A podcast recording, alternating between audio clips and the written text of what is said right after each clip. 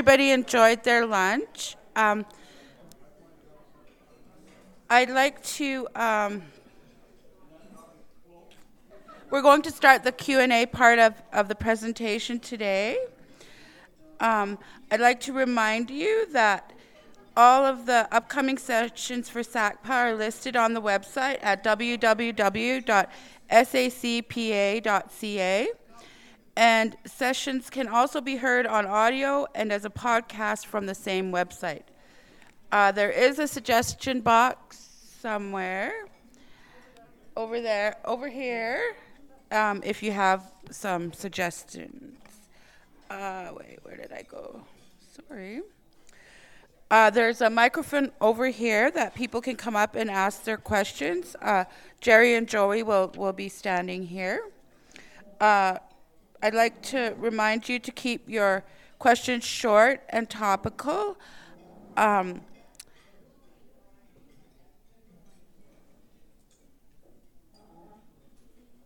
uh, I'd like you to ask your short topical question, then return to your seat. After doing so, please. Oh, that's for me. Sorry. Is that it was that good apple pie? I have a couple of announcements here. The Uni- University of Lethbridge Students Union, the Association of Political Science Students, and the Southern Alberta Council on Public Affairs will be hosting an all candidates federal election forum in the BMO Auditorium, room SA 8002, Science Commons at the University of Lethbridge on October 2nd at 6:30. That's the brand new building. All Lethbridge federal constituency candidates have been invited. The 2019 federal election promises to be an interesting contest with many issues up for discussion. This forum will be conducted using both formulated and audience questions. Voice your concerns and help frame the issues you consider important by asking the candidates to explain their views and party policies on those topics. So that's Wednesday the 2nd, uh, starts at 6.30 for a meet and greet, and the forum goes from 7 to 9. Again, that's at the BMO Auditorium, room SA 8002, Science Commons at the University of Lethbridge. The moderator will be Miss Charlene Bruised Head Mountain Horse. It's free and everybody is welcome to attend. Please visit www.elections.ca for information on all aspects of voting.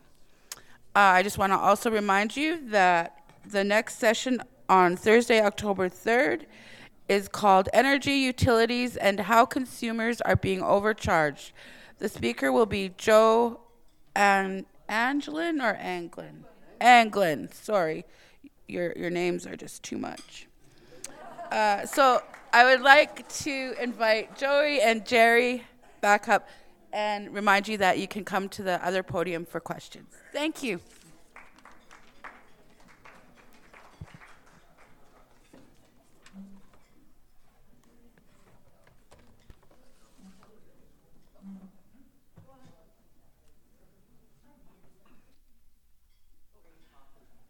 Is this on? Okay. Uh, Maureen Hawkins. I know from reading about the Portuguese model, where they have completely decriminalized all drugs, more people um, are going for rehab. And one of the things that kept them from it before was fear of losing their children to child protective services would you think that the Portuguese model would be good here? And is there anything that your group can do to help people who may be facing losing their children just because they are addicted and want to seek help?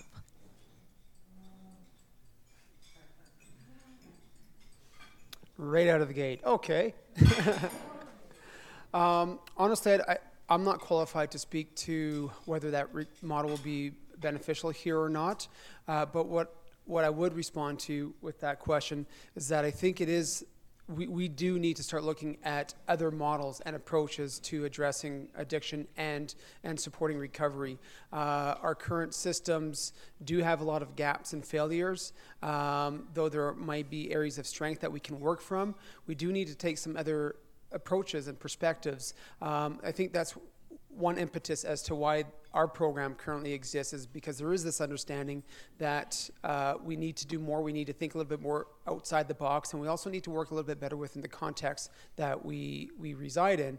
And uh, so, whether that that model is specific to Portuguese, how they're approaching it, uh, and what that would look like in Lethbridge, I think we I, I would leave that to um, someone else who might be more qualified to respond to that. But uh, um, in that same response, I would say that uh, when, we're, when we're looking at what's working there, we need to figure out whatever that might be that we're bringing here, how does it fit then within our context?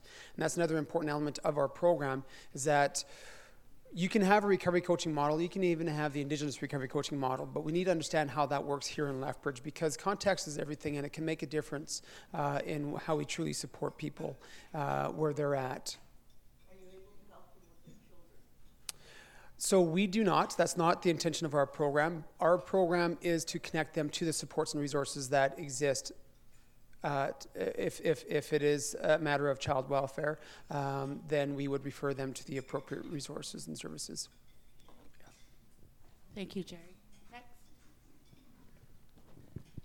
Colleen Quintel. I just want to um, thank you for a wonderful presentation, and it just whetted my appetite. I have like five questions, but I know I'm not allowed to ask them all. So I'm just I'm going to sneak in two if I can. One is very simple.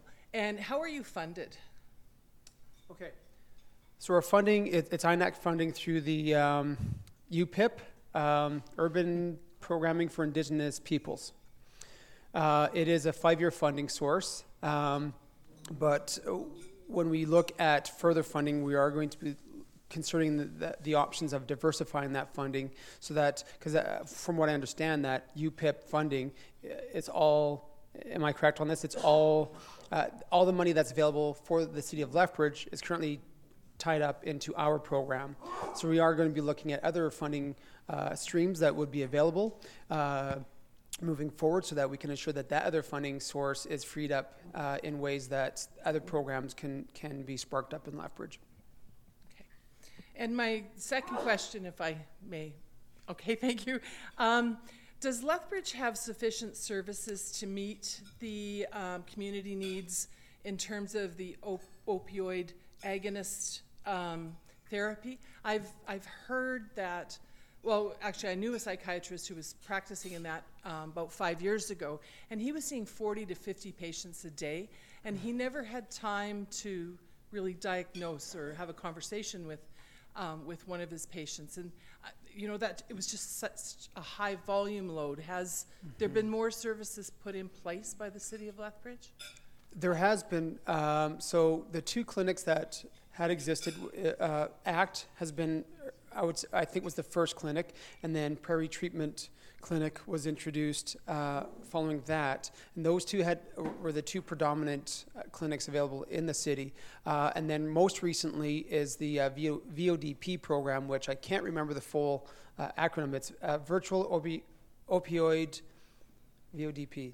Miles, can you help me out? Do you remember what the acronym is?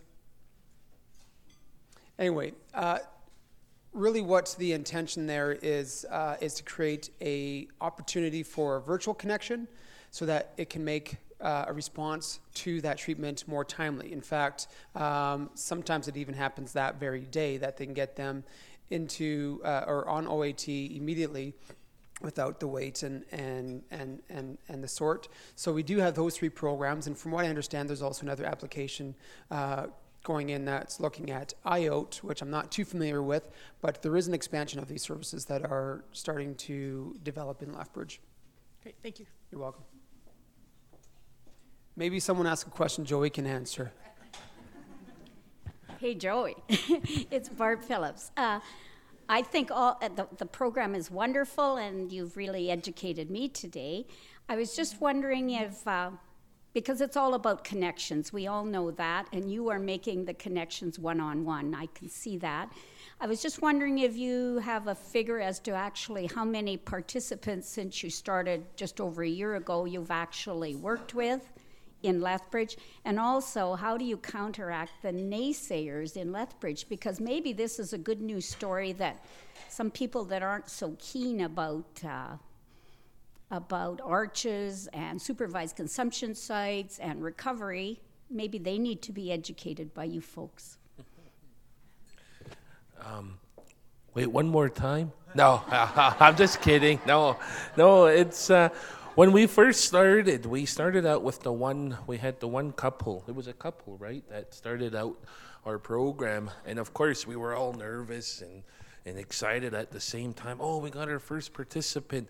But then over a while, more and more people started coming into the program. And, um, the word started getting out there. And then a lot of it was word of mouth too. Hey our participants were sharing sharing the uh, program out there. And a lot of it was oh hey we can go we can go take a shower. We can go do some laundry over at our office. But you know it was just a place for them where they can come and relax and, and get away from some of the, the, the, the stuff that they're, they're struggling with but with what's going on here in the in the city and as you referred to that, the naysayers, it, it, it it's tough. It's daunting at times, and especially uh, sometimes can get frustrating when you see all the comments and that on Facebook. But I reminded some of my colleagues, you know, um, it's it's best practice to do your best not to uh, not to focus on that, hey, because the work needs to continue, and the work's going to continue one way or another.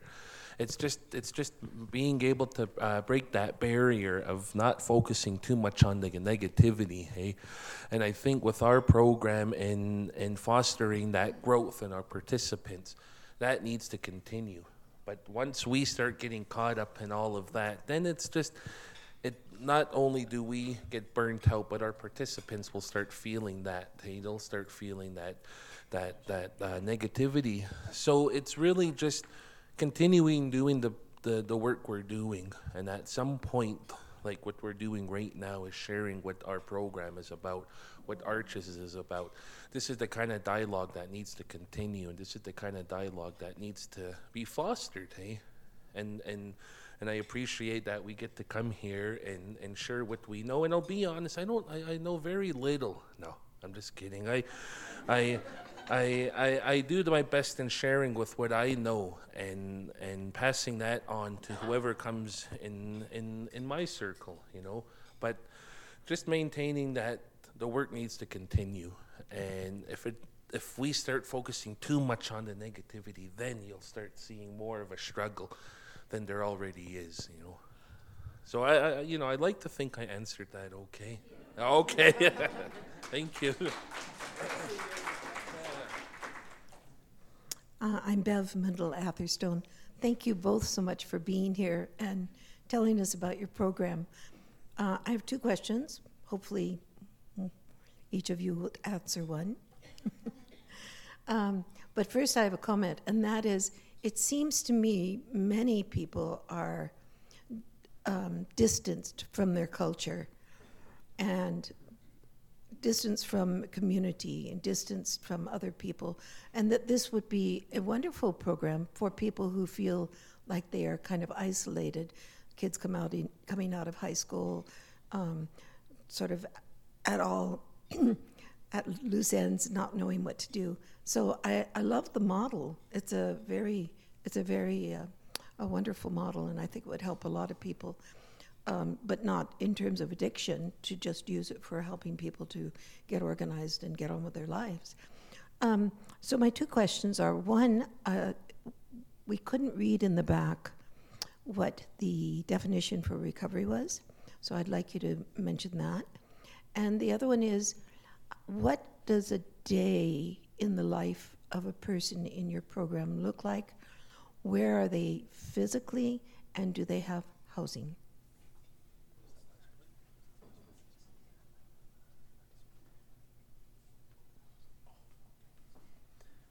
Okay. Um, so I'll start and then hand the baton over to Joey. Uh, he's much more eloquent with his words. Um, I think you you really pinpointed something important there, Bev, with the idea of community and culture, uh, specifically around identity. Um, it's indisputable. I, I think people would like to often argue it, but it is indisputable that the root cause of addiction is social, social exclusion and isolation. Um, even more so psychological trauma that's experienced as a result of. And if we are to reverse this, again, as I made comment to earlier, addiction is not an individual issue. Addiction is a societal issue that we all need to take more seriously, that we all need to, to understand and realize that we're all a part of it. And for true recovery, it does take a, a community. For all true healing, it takes a community. And part of that community means we need to understand where the other person is in their life, at least to the best of our ability, or at least provide an opportunity for, for an openness of hearing their story. Uh, it's also an opportunity for us to have a conversation as a community as to how we situate ourselves in this dialogue, in this conversation. And if we can do that, I think that's when we'll truly see people being successful in their recovery. Because recovery, it's not from an addiction. Recovery is truly from a broken spirit, a disconnection. And so it's important that we, we create an opportunity where people can feel whole. They can connect to their culture, to their identity, and to their community. And this community now is this is Lethbridge. This is our community. The naysayers, the lovers, the haters, the supporters, we're all in this together. And it's an important time for us to have that conversation. Um, I'm going to let Joey talk a little bit more to that day in a life because we see a diverse group of people. Um, and they do come from various walks of life. You heard the success stories about two folks that were in very different places in the recovery. Uh, we do have some similarities, but there are some very distinct differences. But I'll let Joey talk a little bit more to that. Well, actually, just before I was uh, making my way over, I was held up by two of my participants.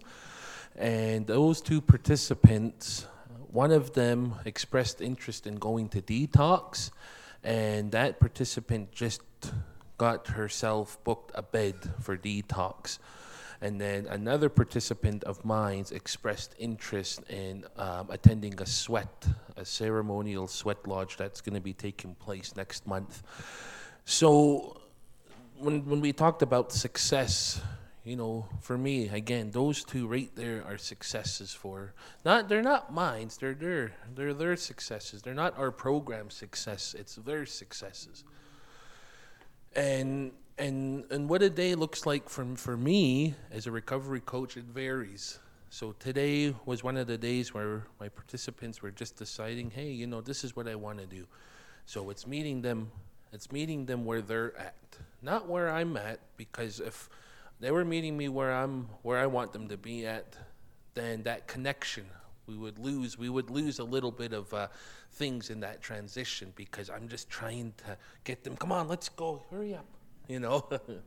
You know and that and that was my thinking when i first came into the into my position that i was going to get them off the streets get them into detox. You know i was really naive when when i referred to the, the my lack of knowledge when it came to, to the opioid crisis that we're in um, and the long-term effects that it's something that's not just to uh, uh, change overnight hey, it's a long it's a long road for them but being able to put them in a position that gets them on that road, you know. So my day consists of many different things. They, and there's times where I, I, I, I, I could get them when they're at their best and at their worst. And it doesn't matter if I'm at my best or at my worst, you know. I could be having a really tough day, but that doesn't matter because they come first when it comes to the work that we do. And a lot of times it's really just maintaining that they're they're they're human you know, they're going to make mistakes and but not judging them, not making them feel any worse than they may already be feeling, you know. So it's really just keeping them keeping them um, keeping them making them feel comfortable when I'm when I'm when I'm with them as well as uh, wherever wherever it is that they're needing to go. So today, one of my guys wanted to go and uh, take a shower, you know. So I brought him. Went to go. He went to go shower up at our office. The the other individual wanted to um, go get a meal card, wanted to go have a meal at McDonald's, and we we we, we uh, provide meal cards for our participants. So there's all there's different things that my day can consist of. So that's just kind of what my and this was just in the morning, you know. So there's a lot that can take place just within an hour too, you know. So, but yeah, that's I think that covers that. And, and sorry, I, I- I did forget, you, you asked me to maybe speak quickly to that definition, uh, and it spurred on something. By the way, we, we have pa- uh, brochures of the program just over here if you'd like to grab one. Uh, I think it might be a good idea to put this definition in the pamphlet, so I appreciate a prompt there. Uh, but I'll read this out then for folks who, I, I tried to make sure that white on black, it's, it's contrast enough that you can see it, but let me just read it out for those who, who may uh, not be able to. Recovery is a path to improved quality of life by finding balance in the physical, emotional, mental, and spiritual states of health and well being, guided a life of harmony with self, community, and creation. An important part of that is a path. And often people will see it as a destination. Recovery is not a destination. People often speak to recovery as abstinence. That's a part of recovery, but it's not all of what recovery is. Uh, and I think that was that's what we really want to highlight from this definition is that pathway for each person that creates a wholeness for them from a balanced life and one that connects to themselves and to community and to any higher being that, that they may believe in. Douglas Mitchell, uh, realizing that, that your program is embryonic, uh, we cannot expect too much in the way of facts and figure statistics, but I would hope you'll be invited back a year from now when you'll be able to give us some of that. The other thing I would commend you for is addressing the question of indigenous problems as distinct from other ethnic origins. Uh, and I'm particularly concerned, and I think it's wonderful that you're doing this, and we'll be interested to hear how the recoveries go. The, the, the question I have is we realize here, if we've lived in this town for any city any length of time, that there is considerable bigotry, racism that exists, whether we like it or not, and for that reason alone. And I w- just wonder whether you uh, that particular problem has come to light at all in dealing with this. We all have uh, addictions, even some of us when we're younger, alcohol addiction, which is a problem for you, pe- your people. We know that, and I would just like to know: is has there been much discussion of what Indigenous people are up against in dealing with racism and bigotry amongst the rest of the population? Yeah, you know, um, I. Uh, what? No, I'm just kidding. No, it's it. I, I wouldn't be in the position I am right now if I um, if I if I focus too much on that on on on and, it, and the racism. Yeah, it's it is very prominent, and there's been times and I, well, actually a lot of times where we we we've encountered it, but in in all fairness, the work needs to continue, and that's always something that I'm going to stick by. And uh, I myself, including a lot of the um, people that, like I had made mention, my family members are, that are here in attendance. You know, they've they've they're in they're uh, uh, respected members of the community, and they've probably gone through it, and they wouldn't be where they're at today though if they hadn't just persevered through that. And we've had many people in our in our history and in, in, in our past that have, have have fought for equality and to make sure that we and more specifically the Blackfoot are heard. And I always appreciate that in in any any presentation like this or any um, uh, event that I go to, there's always that acknowledgement of being on Blackfoot territory and recognizing that this is this is the home of the Blackfoot, and me being able to get up here and speak in this capacity. You know, it's it's dialogue that needs to continue, and this kind of partnerships that need to continue. And we've had a long history. We've had a long history of um, uh, racism as well as uh, just just things that just have been very negative towards our in, in this in this area. But again, there's people that have worked hard to make sure that I myself can be up here. You know, my my my late dad, Narcisse Blood. You know, he was uh, a very well well articulated uh, individual that he, he, him himself have had had troubles with addictions and had struggled with uh, trauma in his life. But through that negativity that he had gone through, that trauma, those addictions, you know, he was able to provide um, an upbringing that me and my brother Miles were able to to why we're able to come here and speak in this capacity. And I'm not, and, and, and I'm being kind of speaking more from a personal perspective, but there's so many other people that I can um, vouch for that racism is something that we've just had to overcome.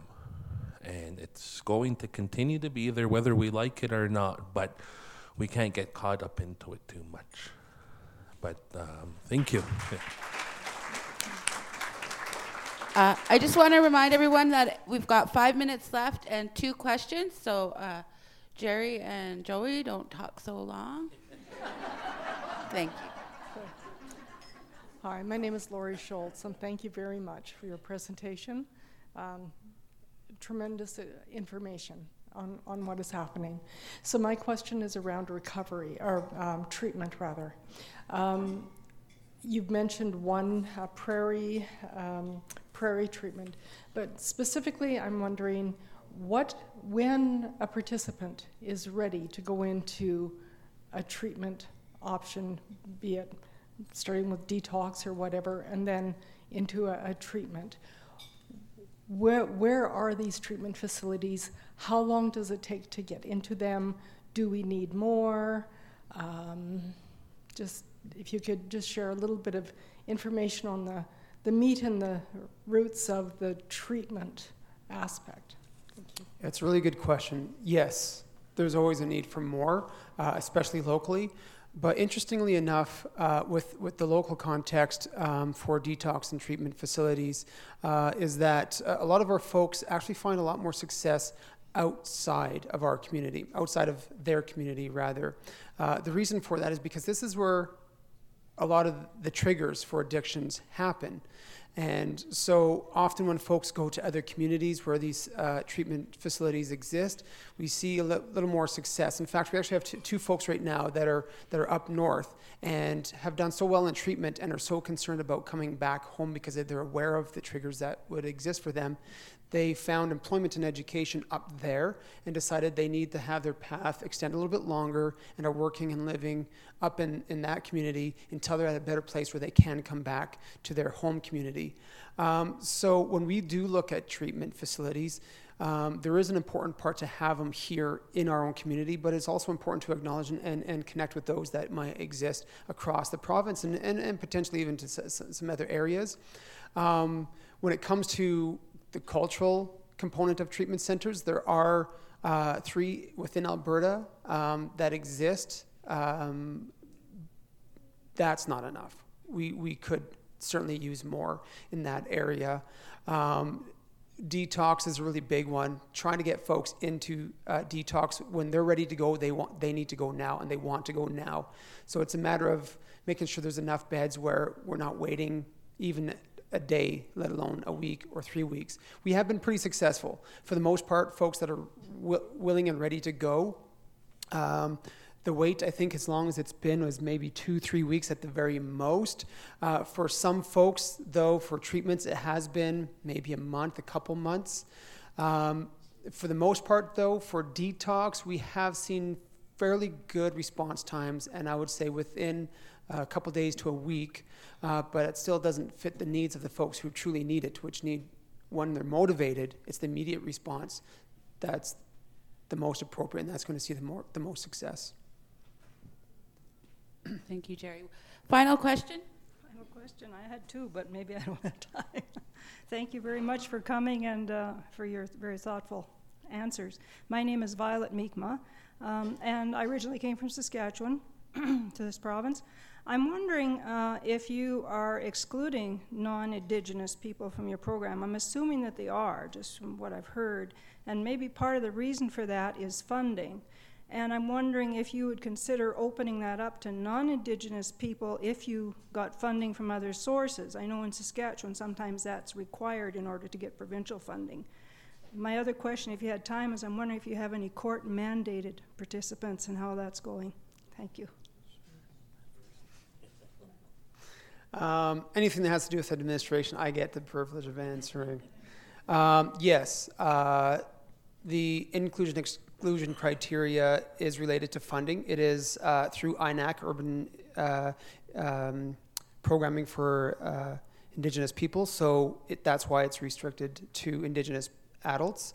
Um, the hope is, though, that sh- this program continue to grow in a way that not only supports non-indigenous people but also support people regardless of what addiction they're they're looking to recover from. So right now it is specific to uh, opioids but we, we we do hope to see an expansion and growth. Uh, and not necessarily from our program, but anyone out there that's wanting to take on uh, a recovery coaching model, um, there's a, there's a really great opportunity. I think right now, especially with where our current government is at and, and putting a lot of focus on recovery, this is a really good opportunity to maybe seek that, that funding support in trying to expand services and supports. But I want to speak specifically, though, to why this program particularly exists. And one, it's to it's to fill a, a, very large gap that exists currently for services and su- supports, specifically within the urban indigenous community. Um, and specific to uh, uh, recovery and also specific to addressing the opioid crisis. And all those things combined uh, was the impetus. And, and, and if I'm not completely accurate on that, we do have a couple ladies here that were from the inception, uh, Amanda Scout and Trina Tello, that can give you a much more thorough uh, answer as to where the program really initiated from and why, why that uh, initiated uh, in the way that it did.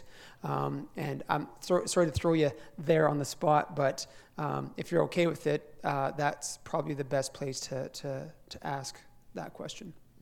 Um, I am aware that there is going to be um, there's uh, other agencies seeking funding to do a recovery coaching, not specific to Indigenous, but others. So hopefully within the next year or so, we're going to see some of that for everybody. But at the time, it was just what is most needed right now to really to save people's lives and get them get them the help they need. Um, I, I could talk to you later too, as well as Trina.